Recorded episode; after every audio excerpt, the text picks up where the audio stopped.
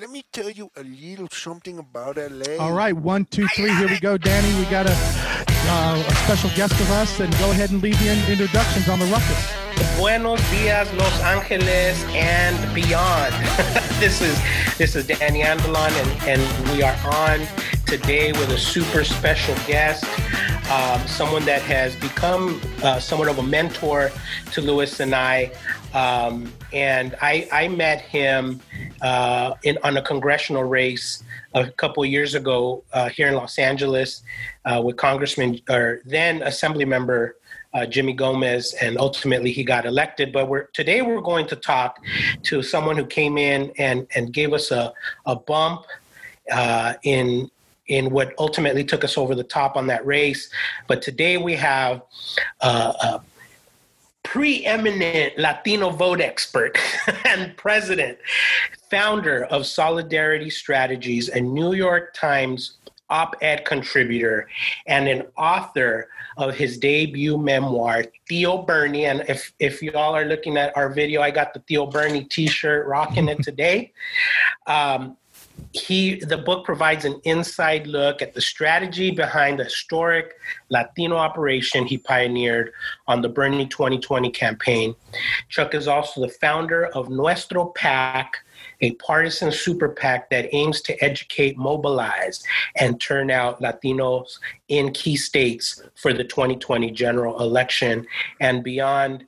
Um, Chuck, all that is awesome, but what I love about you is that you often say your biggest accomplishments are your twin grandsons, Wyatt and Rowan brothers. So, welcome to the Ruckus. Uh, we love to have you and hear from you today, brother.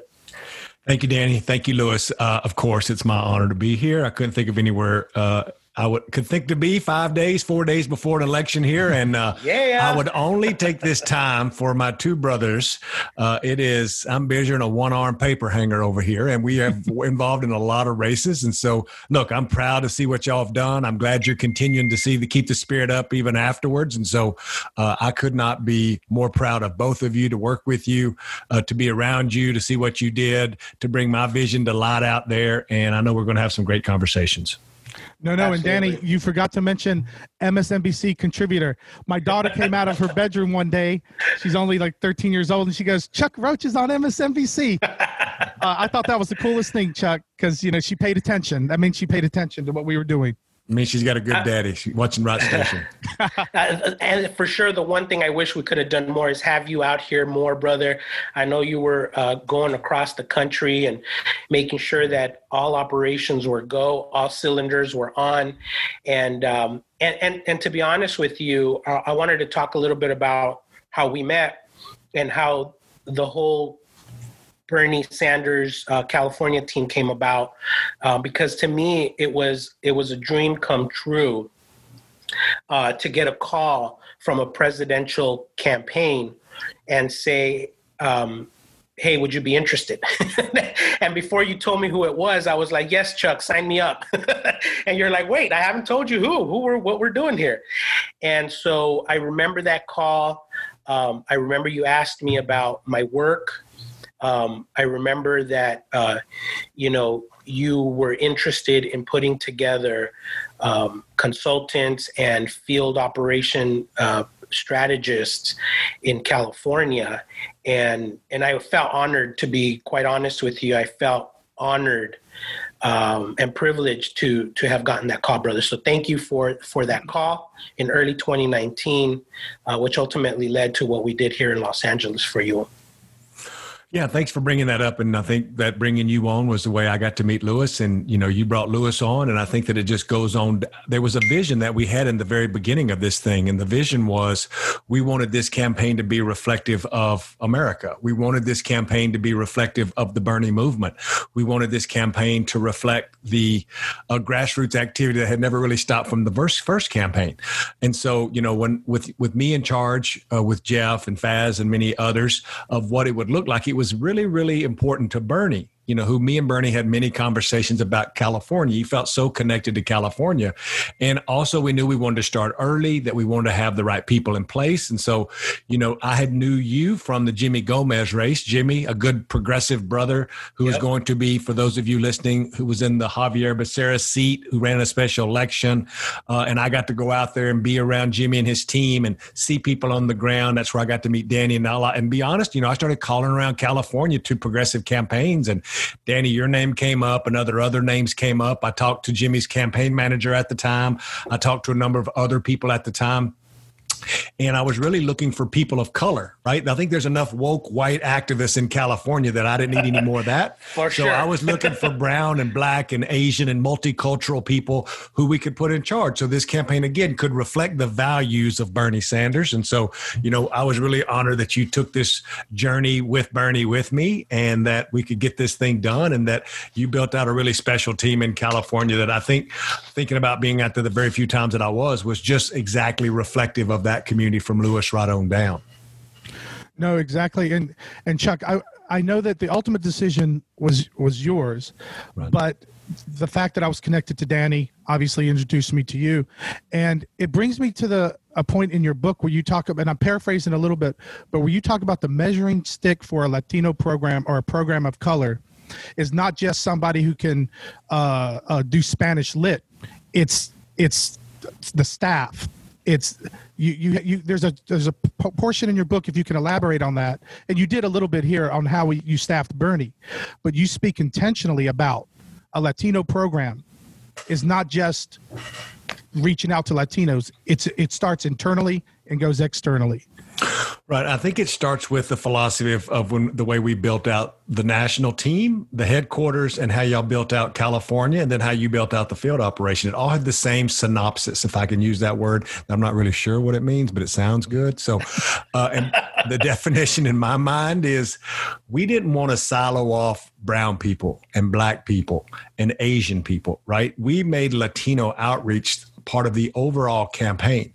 And the first thing you do in this multi layered approach of not just having Spanish language lit, Lewis, is what we did, which was the first office was in the Latino community. The first hires were Latinos and people of color. The next hires were other people of color, right? And we didn't say we're just going to have this Latino event. It was a Bernie event that just happened to be in a Latino neighborhood.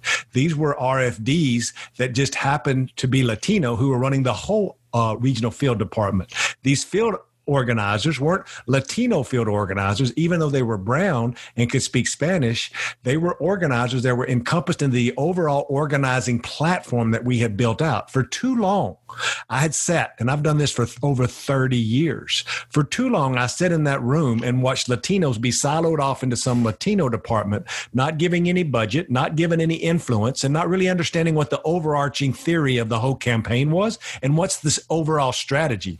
So when people when I tell reporters and big think tank folks here in D.C., eggheads, I call them, uh, the reason why Bernie Sanders won dramatically the Latino vote, it's not because we had some great Latino department. It was because we did not have a Latino department. We did not have a Latino outreach director. And I think that's the key. Exactly. Exactly. I, I have often talked about um, Latino representation not only at the elected official level, right? Like we've already done that. We've accomplished not across the country because our numbers are still dismal when it comes to Latino representatives in office. But here in Los Angeles, particularly in California, we've done a great job with the Blue Wave to be able to uh, lift up Latinos and represent our communities.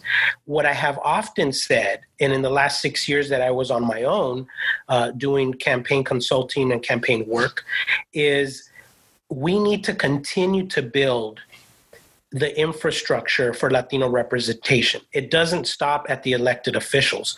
We got to get people uh, on commissions. We got to make sure that people are in the heading the board, Latinos that are heading boardrooms, and we have to have Latino firms that come out of out of these operations to grow Latino consulting firms, right? You often do hashtag Brown Consultants Matter, and and I think that that speaks to what we were trying to accomplish here in Los Angeles. The fact is that in California, even though we've helped get a lot of these Latino electeds into office, we they often go and continue to hire non-Latino firms to run their operations, right? And I think that that's where I think we're missing the boat to continue to empower our communities. And, and look, we're going to see a backlash here in LA when we start redistricting and the flight of Latinos out of Los Angeles and the influx of the younger white uh, families that are coming back into these neighborhoods. Let me take that a step further and tell you on a national scale exactly what you're talking about to affirm what you and Lewis have seen in Los Angeles. Currently, there's 10 targeted Senate seats that are marginal either way. We're either de- defending a Democrat in Michigan and in Alabama, or we're trying to pick up one of the seats, one of the two seats in Georgia, one in Texas, one in North Carolina, one in Montana, one in Iowa. So let's say that there's 10.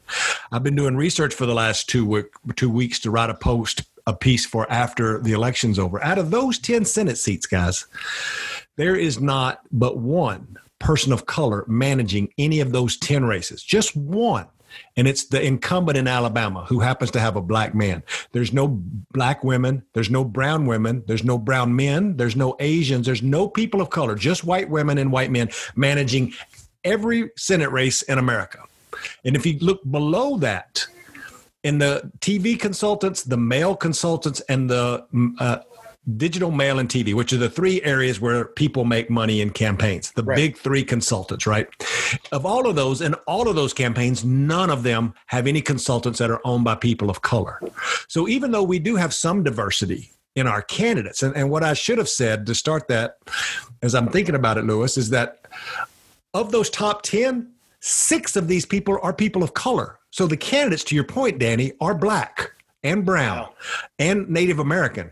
But mm. because the power brokers say you have to hire these people right. to manage and you have to hire these consultants or you won't get our support, it's all nothing but white men and white women. People see me, I get to write a book, I'm on TV, I'm successful, I've got a beautiful fiance, I've got these great grandkids. Like I'll live the American dream. But you don't understand that I've been doing this for 30 years and I have yet, I've run four congressional races. I mean, four presidential races.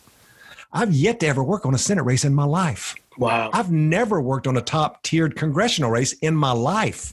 I've never worked on a governor's race in my life. That's directly for those candidates because at that level, the establishment power brokers in the Democratic Party say you will use these consultants, you will hire from this group of people, yep. or you don't get our support. Yep. Yeah, that's so so unfortunate and so true. We've we've done a lot of work at the very municipal kind of like the the the, the threshold of elected offices and we've done a lot of work at the ground level and as we begin to see these people even even some that we've worked with along the way get to that national stage you don't see uh, people of color uh, running these campaigns anymore, running the mail the mail program, running the digital program now, which a lot of people are investing way more than ever, and so that is that is a problem, not because it hurts pocketbooks for consultants, because because I got a job, that isn't the issue. The the issue that we're talking about is building and continuing to grow the power and the influence that Latinos have in our political infrastructure. So let me let me tag let me let's make let's turn this to Bernie and do a comparison. Yes. So then I'm there in the beginning. And, and in the book, you read the book, you'll see how I was offered the campaign manager job. I turned that down.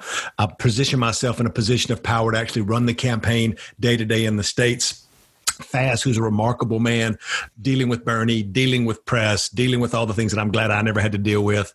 And so, because of that, I got to help build and put together the vision of what I thought a campaign should be. And, so, and thank God for Bernie and Faz and Jeff to trust me to do that.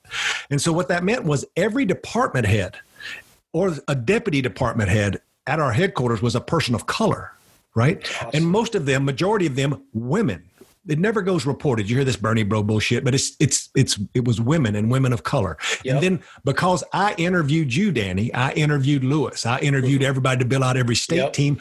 That was majority women and women of color. People don't, it goes underreported that our state director was a white woman in Iowa.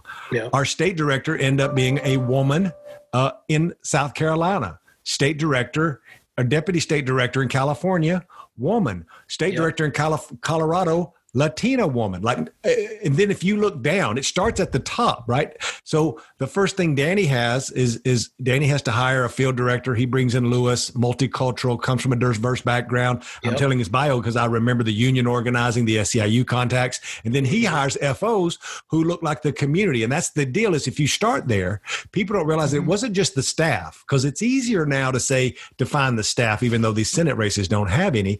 But the majority of all of the vendors that we used for Bernie bumper stickers, mail, buttons were all owned by people of color. Not all of them, like there's 40 something percent owned by white people, but 60% were owned by Latino firms, whether it was my firm or another firm or a black owned firm like Kara Turrington, who did all of our African American stuff. And she did the white stuff. Like I didn't pigeonhole consultants like the Chuck Rochas and the Solidarity team, who did almost all of the literature. We weren't in charge of the Latino outreach. I was in charge of outreach. I wasn't in charge of Latino mail. I was in charge of all the mail. Awesome. I wasn't in charge of the Latino TV and cable. I was in charge of all of that. That's the difference of what we're talking about.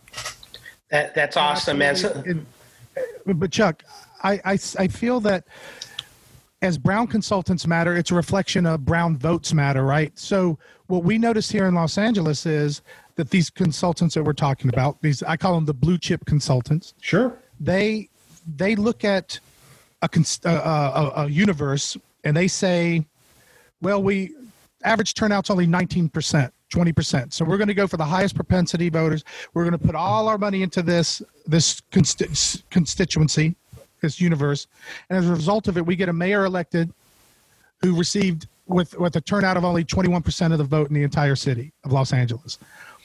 So what they do is they they don't reach out to people of color who are inactive voters. You if remember you told us that we're going after those voters who are infrequent voters to empower those voters um, um, to talk to them. I, I believe you've often said you will get their vote if we get out there and ask for it. If we get if we bother to work with them for the, uh, uh, toward to them versus let's just uh, let's just campaign within that universe of high propensity. That is the practice. But we notice in smaller races, if we go outside that margin, we can win. But go ahead, Chuck. It's because we knew, you knew, Danny knows that it's the textbook way that everybody runs the same campaign. You pull up the voter file. You're both shaking your heads because you've been in the room a hundred times. You go Yeah. after, you go after Right. somebody who has a, a turnout score between you know, you know 70 and 100. They've got a partisan score of this. Like that, we've we've we've we've we've we've almost taken too much of the technology where we leave just huge swath of the electorate out of communications, right? And because Latinos Mhm. turn 18 faster than others, they just get disenfranchised at a higher level. And so what we did in the campaign is we went and asked a lot of Latinos and a lot of infrequent voters if they wanted to support Bernie. And but the key there, even when campaigns decide they want to do that, they do it at the end. They don't start there. And because we started there early, that's why we had to build a relationship. And were we going to get them all? No. Was there going to be a big enough rate on return for an infrequent or newly registered to compare to somebody who always votes? No. But I know beyond a shadow of a doubt, there's one way to know that somebody's not going to vote for you, and that's if you don't ask them. So you go ask them, Yeah. and then you make your case. Damn, that sounds like rocket science, Chuck. exactly. well, let's get into that, right? Um, Lewis is our numbers guy, right? Um, when you said, "Hey, Danny, we need you to find someone uh, that can do field," I said, "Well, that means I have to find somebody that knows field better than I do," and, and that was Lewis Myers.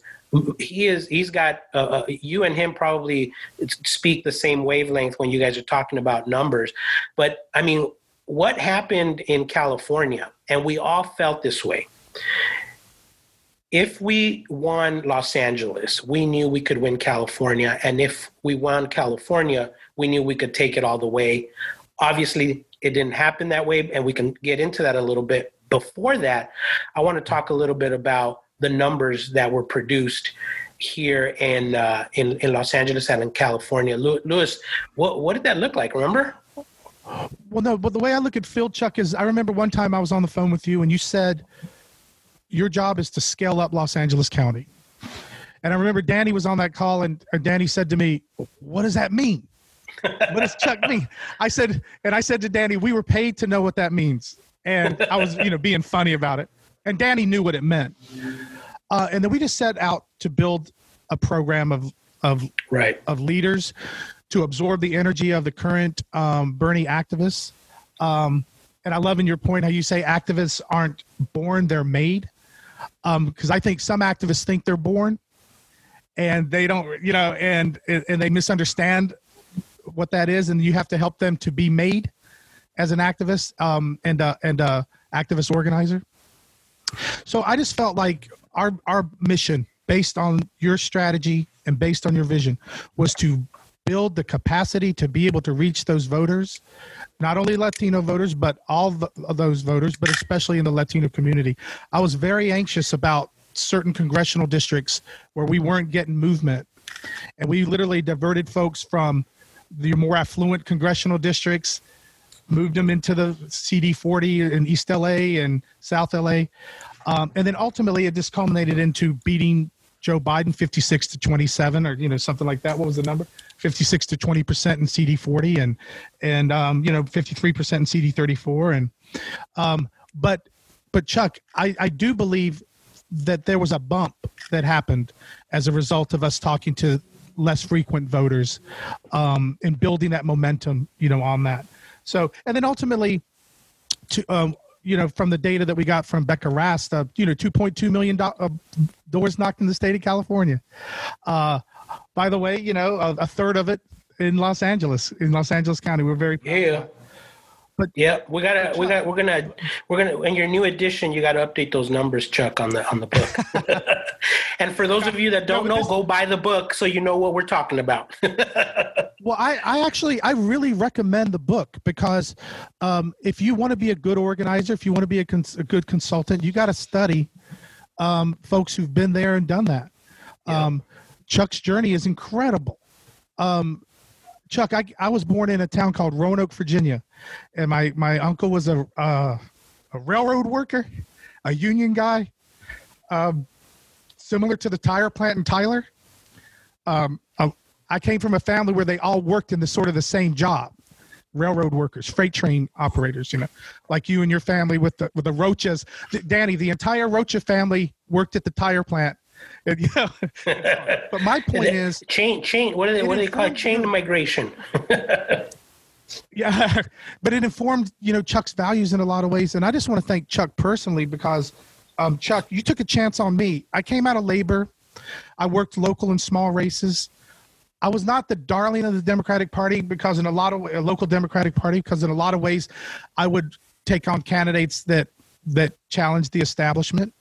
Um, I questioned the same things that you questioned about what I would call the um, consultant um, industrial complex, where we just force, you know, nail down folks' throats and force a, the top five consultants in Los Angeles and Southern California to certain people. So um, I'm fascinated by your journey because you remind me, like you mentioned, water moccasin, right, in your book. Nobody knows what a water moccasin is. Do you, Danny? I have no idea what you're talking about. That's a snake, cottonmouth, water moccasin. But my point is, you come from people, you know, um, similar to me. So I identified with that section in your book, and I thank you for taking a chance on me. Come on, Lewis. Well, it was easy to do I, because I know this is not. it's easy to Yeah. do when you you know and when you think about we've all if we were all 20 something year old organizers and green and didn't know no better right we wouldn't know not not to do what everybody tells us to do and too many grassroots activists think that that's just the formula to win all the time and it's not the reason you and danny Right. made history a was because of your staff not because of you b course. not because of me uh, but because we had all the things. People like to step to me ignorantly and think that Bernie Sanders has done all the things he's done because he has great grassroots. Well, that ain't it. That's part of it. And it's a huge part of it, right? Like Bernie Sanders would have been nothing without all the grassroots donations. Yep. Bernie Sanders would have been nothing without all the door knocks that you were allowed to do because he's got so many crazy volunteers who just shows up to believe in him and God bless them. That's a yep. part of it. But if you just do that, you lose every time. Yes. Now, if you do that and you run a professional operation, people always forget about the $10 million of TV we bought in California uh, mm-hmm. that helped win. And people yeah. are like, well, we ran this great grassroots operation, Chuck, and it was, I'm like, yeah, yeah, yeah, yeah. But you, you run all the fields you want, Bubba. You may, yeah. it may bump your number four or five points at the most, yeah. probably two or three, right? I can get mm-hmm. you close and then you close it with the field, right? But we ran almost $3 million of Spanish TV right? I'm not, but if you just do the TV without the grassroots, you also lose. But the way to move people is TV, radio, mail, digital. I go into great detail in the book, and some of the most craziest jujitsu was what we were doing with non uh, NPP voters, right? Mm. No party mm-hmm. preference voters, and, and some of the stuff that we had thought about early on. And I talked about Jeff Weaver's vision of that. Like all of those coupled together help reflect what all of our values are. None of us are perfect. We are just trying to do as good a job as we can do for a candidate who's put trust in us. And that's what I saw with all of us. That's why I thought it was important to write the book to tell the story so that if there's some other kid in Roanoke if there's some other kid in Tyler, Texas, or in LA who maybe didn't go to the best schools or not go to school at all, who makes mistakes, who uh, had a kid when I was a kid, who's not just a normal person, they realize that they could do this if you work hard, stay true to your values, and just put in the time every day.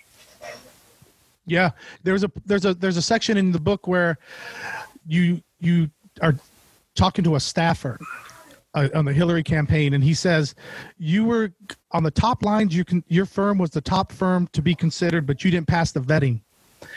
And it was interesting because that crushed me because I thought, ah, you know, like I was reading your book like a story, you know, like a narrative. I mean, I know the outcome, but at that moment, I could just imagine how you felt at that at that moment. I, number one, I wondered where that staffer is, and then number now, and then number two, it struck me that when I read further how that incident that that the, that they were talking about, how in a lot of ways, Chuck, it appears that you were that folks it was a systemic and class uh, bias that uh, that that you that you sort of walked into on that and and then ultimately overcame though but uh, you know i think it goes to prove and I, and I and this happens in the book three or four times that everything happens for a reason and at all these different points in my life i think that oh my god this is the worst thing that has ever happened to me.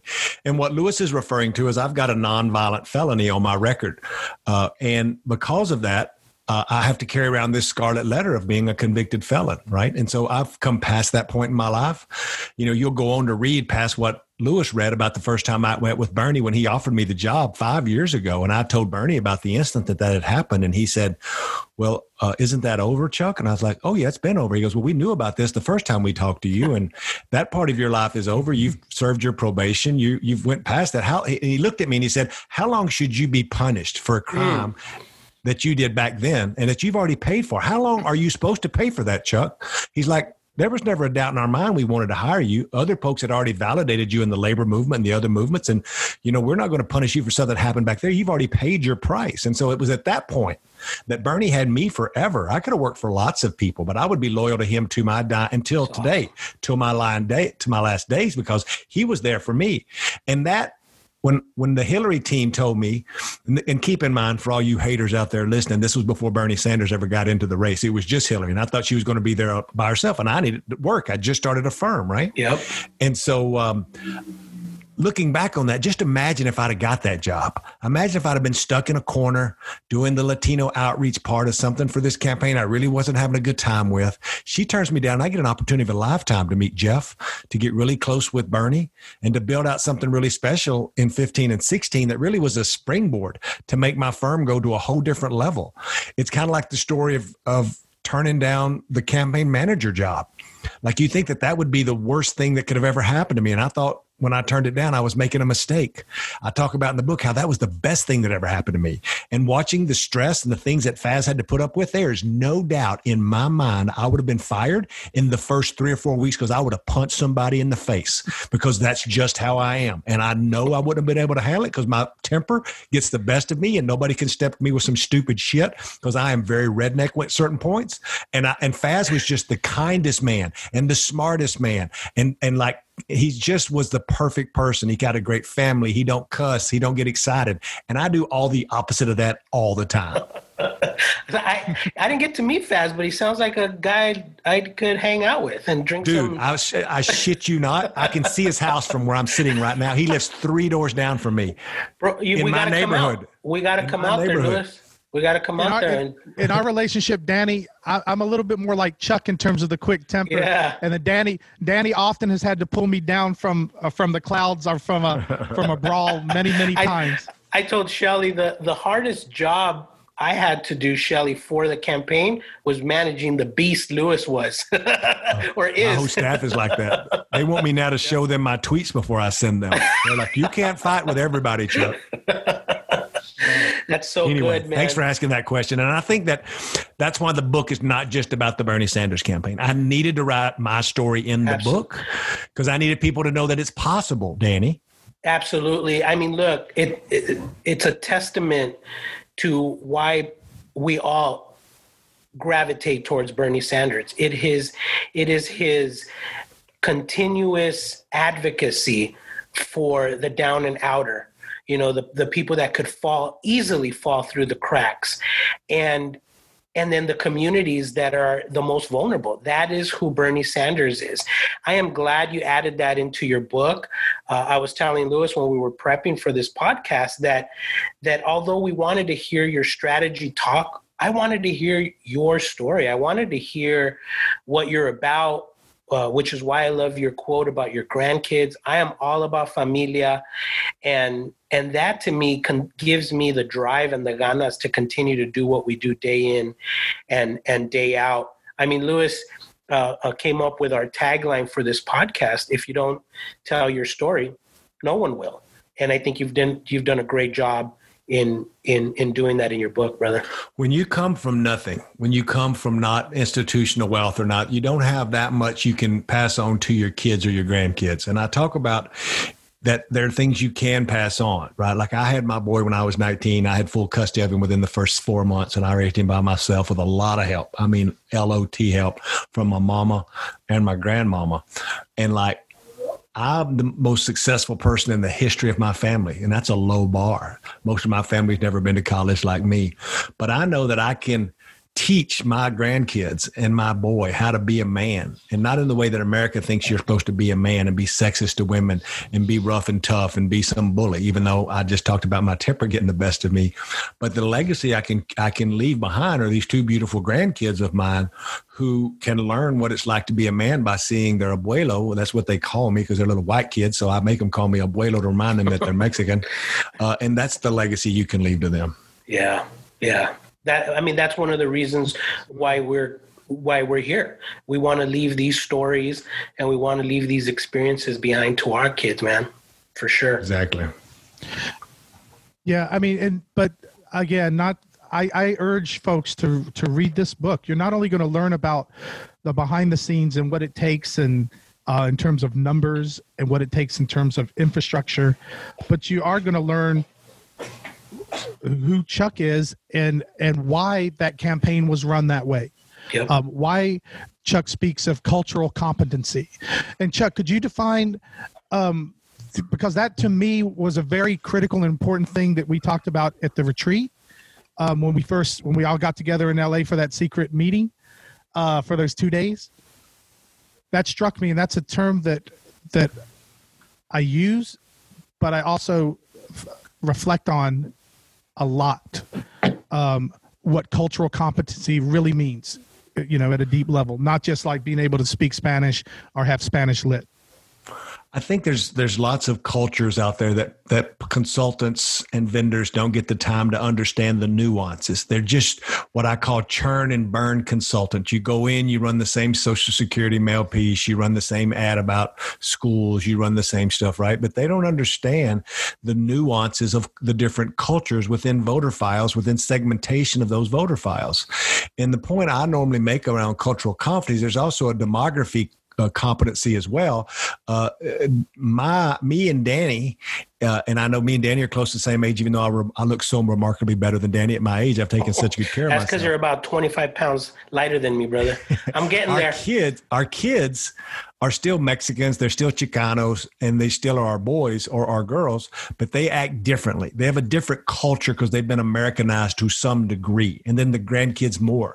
But if you look at the voter file, the Mexican in Tyler, Texas, where I'm from, who speaks like me with cowboy boots and a cowboy hat, the Cuban in Miami who is conservative, who's Republican, uh, the Puerto Rican who was a U.S. citizen but had to re- register when they moved to the mainland, the Dominican in New York City, or uh, the Mexican in East L.A. On the voter file, all of those people are just Latino or just Hispanic on the voter file, but they could not be more different. Yeah. I mean, the way that they consume information, the way that they think about America, the way they think about voting, and the nuances of their culture. Like learning about East LA and learning about the long history of activism in that community of the high school walkouts were all things I learned about later in life, right?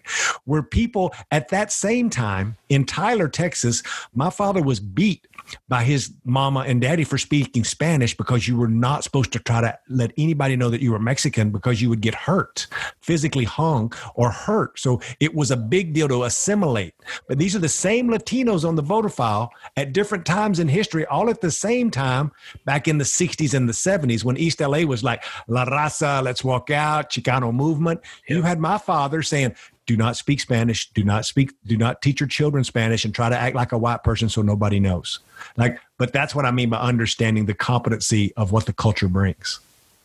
Exactly. Hey, Chuck, didn't someone in your family try to make their name a little bit more Irish? my um, grandmother. Like how, how I forgot how I forgot how she broke it down, like McRuiz or something Exactly like right. McRuiz. So or- her family's given name was R U I Z. And later in life, after they moved to East Texas, for the exact reason I just described to you, exactly. they changed their name to MC R U I Z. Where It would sound like McReese, but it's McReese. Uh, wow. So that when they would interview for jobs, they wouldn't know that they were Latino, so they could get the jobs because they were so racist in East Texas back then. Jeez. Wow. But see, That That's the brings question his- at my yeah. Go ahead. that brings history to life, man. So um, surprising, even though we've talked about it and read about it, but for you to say like my grandma did that, that's just that just brings history to life. Um, you know, a lot of people call you guys know me as Danny, but but that that's my Americanized name. You know, my mom uh, named me Daniel, uh, and uh, and and even though that's a name you can use in English or Spanish, right, comes from the Hebrew language, but but still, just to cut it short, for my older white teachers back in the 1980s in, in elementary to say Danny, and, and then they'd anglicize my last name by saying Andalon. Danny Andelon. well, yeah, even the Yeah. actor um, Danny, even the actor Martin Sheen, uh, Estevez is his last name, Yeah. Mexican American. He had to change it because he couldn't get a role in Hollywood back in those days.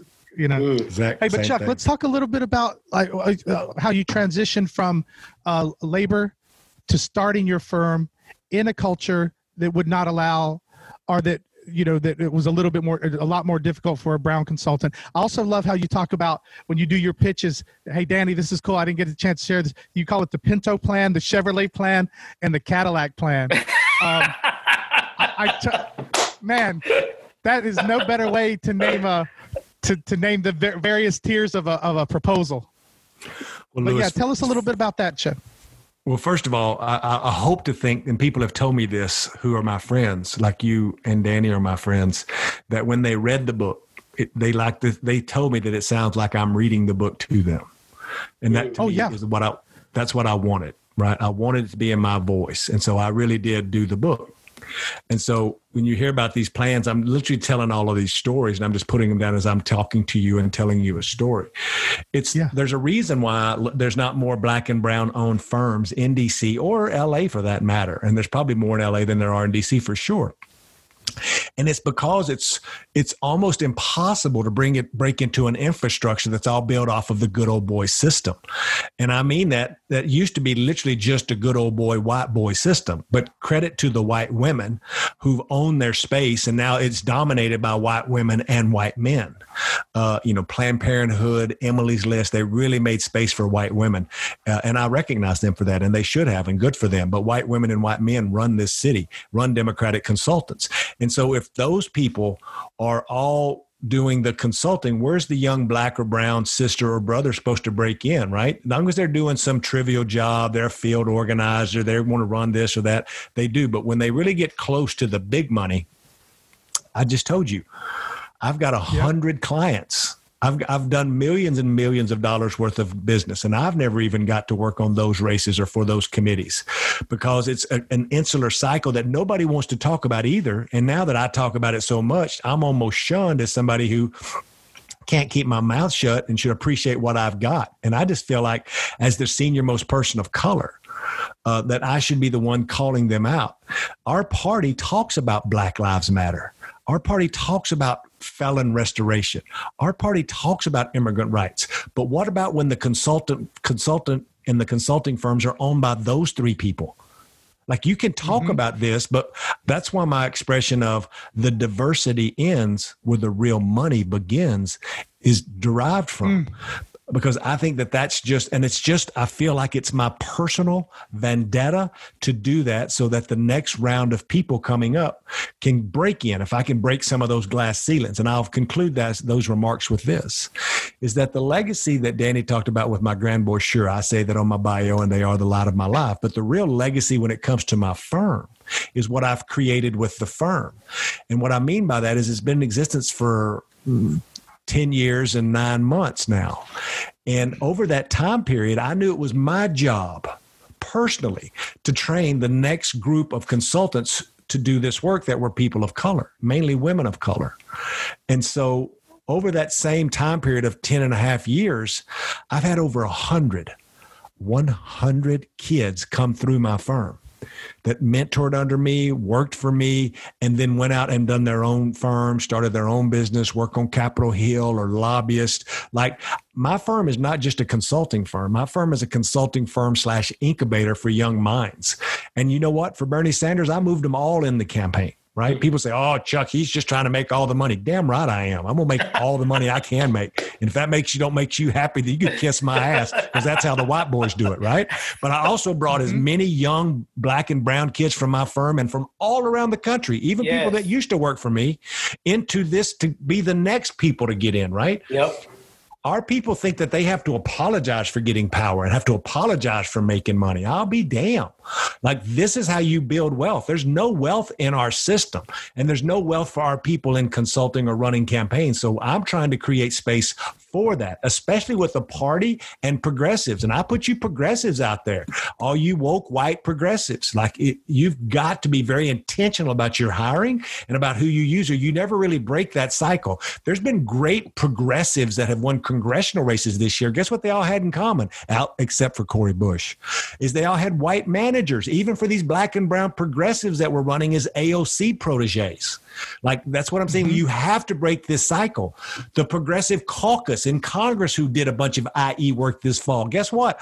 All their consulting firms were, were, were run by white people.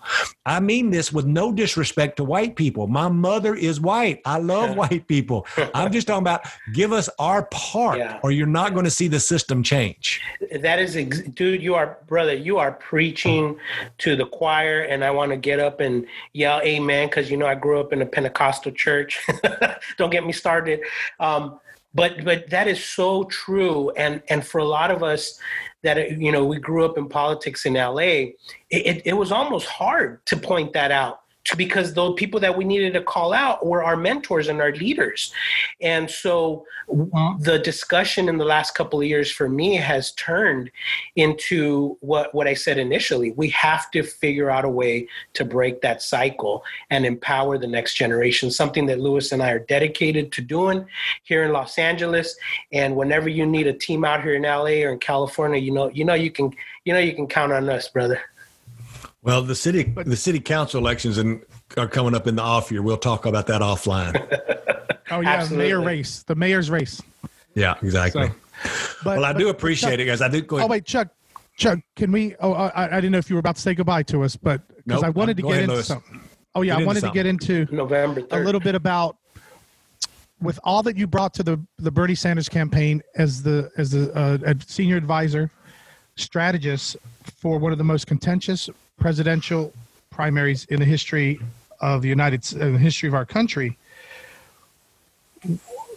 What are your thoughts about the role or the lack of a role that you got to play in in the Biden camp? What's going on? Uh, Are there things in the Biden camp that are going on that we're not aware of, or that we have not that we have not picked up on in terms of your contribution to to that to that campaign?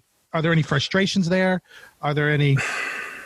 Sure, there's frustrations. I mean, but to the winner goes the spoils, right? So, like when you win, and we can go back and debate why he won and how he won the primary, and I think that was kind of a effed up system as well. But he won, right? And as Bernie Sanders told me and all of y'all, our job now is to beat Donald Trump. So that's where I focus. So, did I ever think?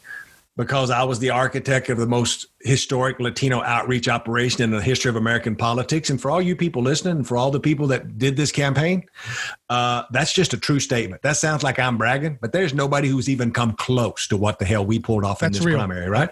And in the back of my book, because it ain't about Chuck Rocha. Sure, I was there and I made the space and I took the bullets for everybody.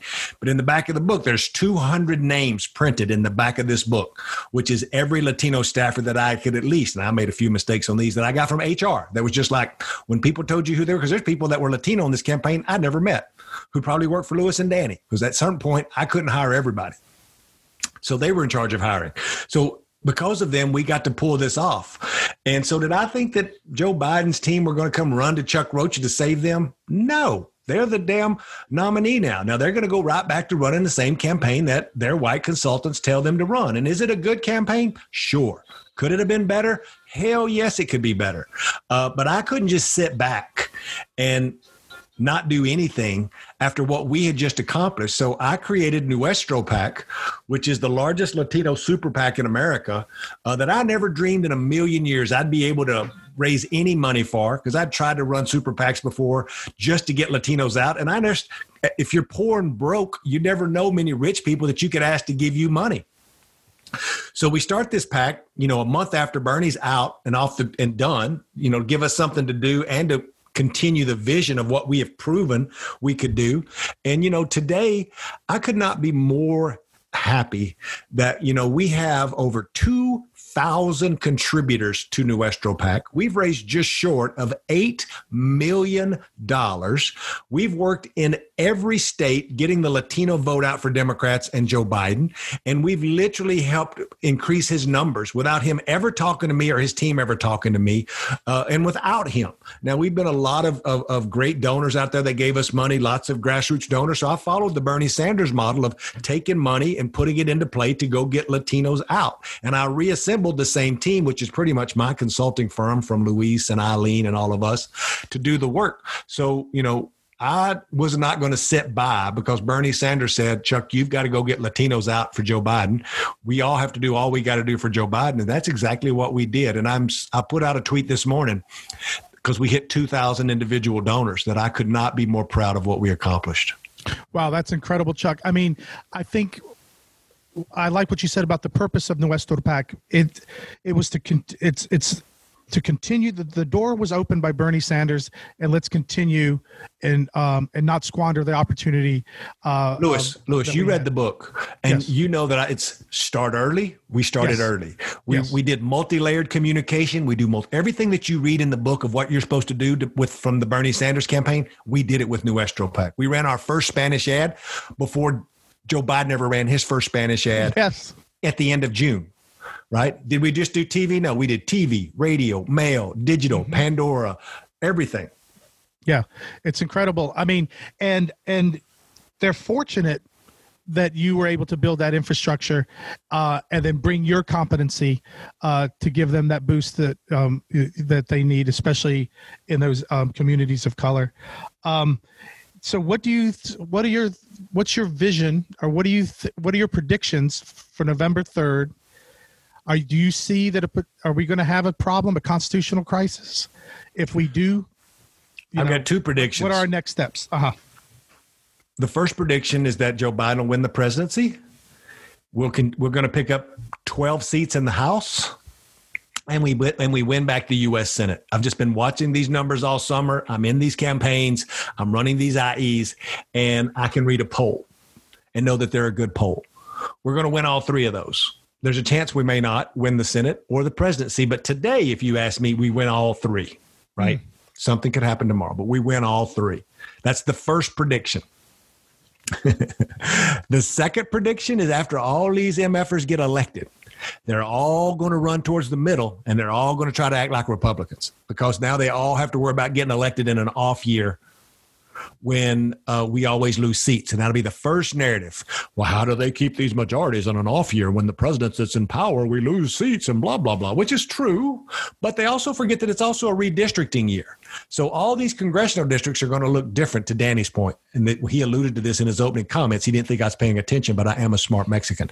So when they start following this population and these new congressional districts are drawn or drawn differently, that gives a that gives a particular power to the progressive movement out there who have now showed that we can primary Democrats in places and win seats. And when you have an incumbent running who's trying to run towards the middle in a place where they don't have to be in the middle, when you when 50% of the districts with people that they don't know gives you a particular opportunity to have power and you don't normally have that power that many that time that much time so i think it's up to us to hold these democrats accountable once they're elected and right. we have power and then chuck because that's that's consistent with what bernie sanders is saying about 100 days post election uh or uh post in january to move policies that that support that are for people Otherwise, he will support primaries and uh, uh, congressional primaries and so on.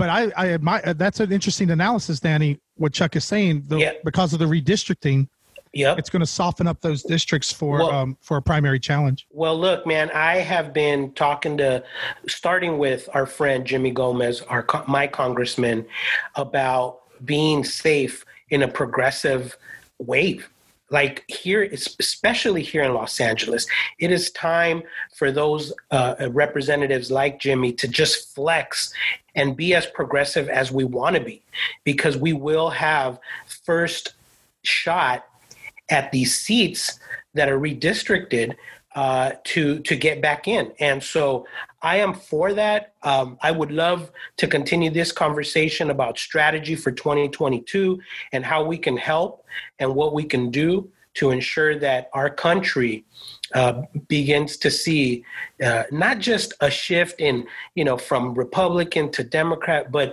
but a shift in a more empathetic and compassionate soul that that we could uh, that we could help foster, and that that is going to be for me, um, you know, my focus, especially here in Los Angeles. Yeah, when when eighty when eighty plus percent of Americans, Chuck, and correct me if I'm wrong, uh, uh, want Medicare for all, um, we need to be able to to be prepared to maybe hold some folks accountable. Yeah, and I think that it's it's going to come down to, you know, a lot of these organizations are going to want to have policies that they've been working on for years now that they have they're in control of air quote everything, right? But the president can also, you know, start off by disengaging a lot of this rhetoric by things that he can do immediately, Joe Biden. It's like as soon as he gets into office, he can rescind these racist uh, orders on uh, immigration and Muslims. He can start a commission, and not just a commission, but go find the parents of these 545 children that are in cages at our damn border. Third, you can shut down all these private prisons on our border as well. Like there are certain things he can do right away to be like, I hear you. I recognize I'm here because of you. And I'm going to start. We may not get along on everything, but I'm going to start by getting these easy things out of the way right now that should have already ended and never happened under uh, Donald Trump. And that's the way that we had. Uh, we were going to do it with uh, with Bernie Sanders, and that's the way that Joe Biden could do it to start off on the right foot. Yeah. So Chuck, I want to oh, go ahead, Danny. I was just gonna say, there you have it, folks. The predictions from the Latino Mastermind on the Yeah. Bernie Sanders campaign. And, and Chuck, are you really busy um, leading up to? Uh, are you are you doing a lot of media? Obviously, A because hundred candidates. No, no, no, I I, don't just saw even his tweet. yeah, yeah. I don't even mean the candidates. I mean, I'm talking about like, do they got you? I mean, I want to say thank you for taking the time for this Yeah. little um, startup that we're doing because I imagine you're jumping from interview to interview. Um, uh, uh, uh, you know, doing the doing those uh, the commentating on these things. the circuit, as they call Yeah. it. So Uh, look, the, the real behind this, the behind the scenes look is that things get or the crescendo was yesterday. Really, like the, all the mail is out. Yeah. Uh, we we did our last Spanish language radio buy this morning. There's not really much you can do at the end except boost buys by putting more money behind it. But I'm also a phone vendor, and you know Danny, you know Lewis. When Mhm. somebody gets another ten thousand dollars, what do they want? They, what can Get you do the the last two days? Just call more people, the right? Right. And so We've been telling our folks over here. We've been we've been doing a lot of phone work, right? And so like I was on a conference call right before I got on with you with my national phone call center, who was like, "We're at maximum capacity, Yeah. and we will not do any more ID calls or multi-question calls. The only calls we'll accept from any new person that calls you from now to election day is just a simple." 30 seconds GOTV script because we've got to churn and burn because we can't get through all the phone calls that we need to get through right now because there's so mm-hmm. much money out there. Let me end with this, and I, I do appreciate you boys taking the time to invite me to be here.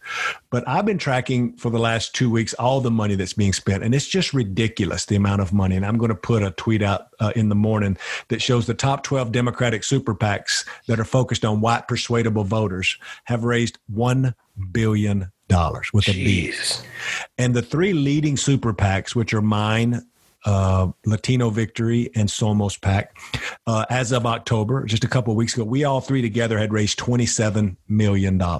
So that's $27 million spent on mobilizing Latinos nationwide compared to $1 billion.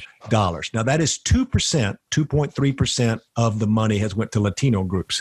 When people want to step to us and say, oh, Chuck, why do Latinos underperform? Why do Latinos this? Why Latinos that?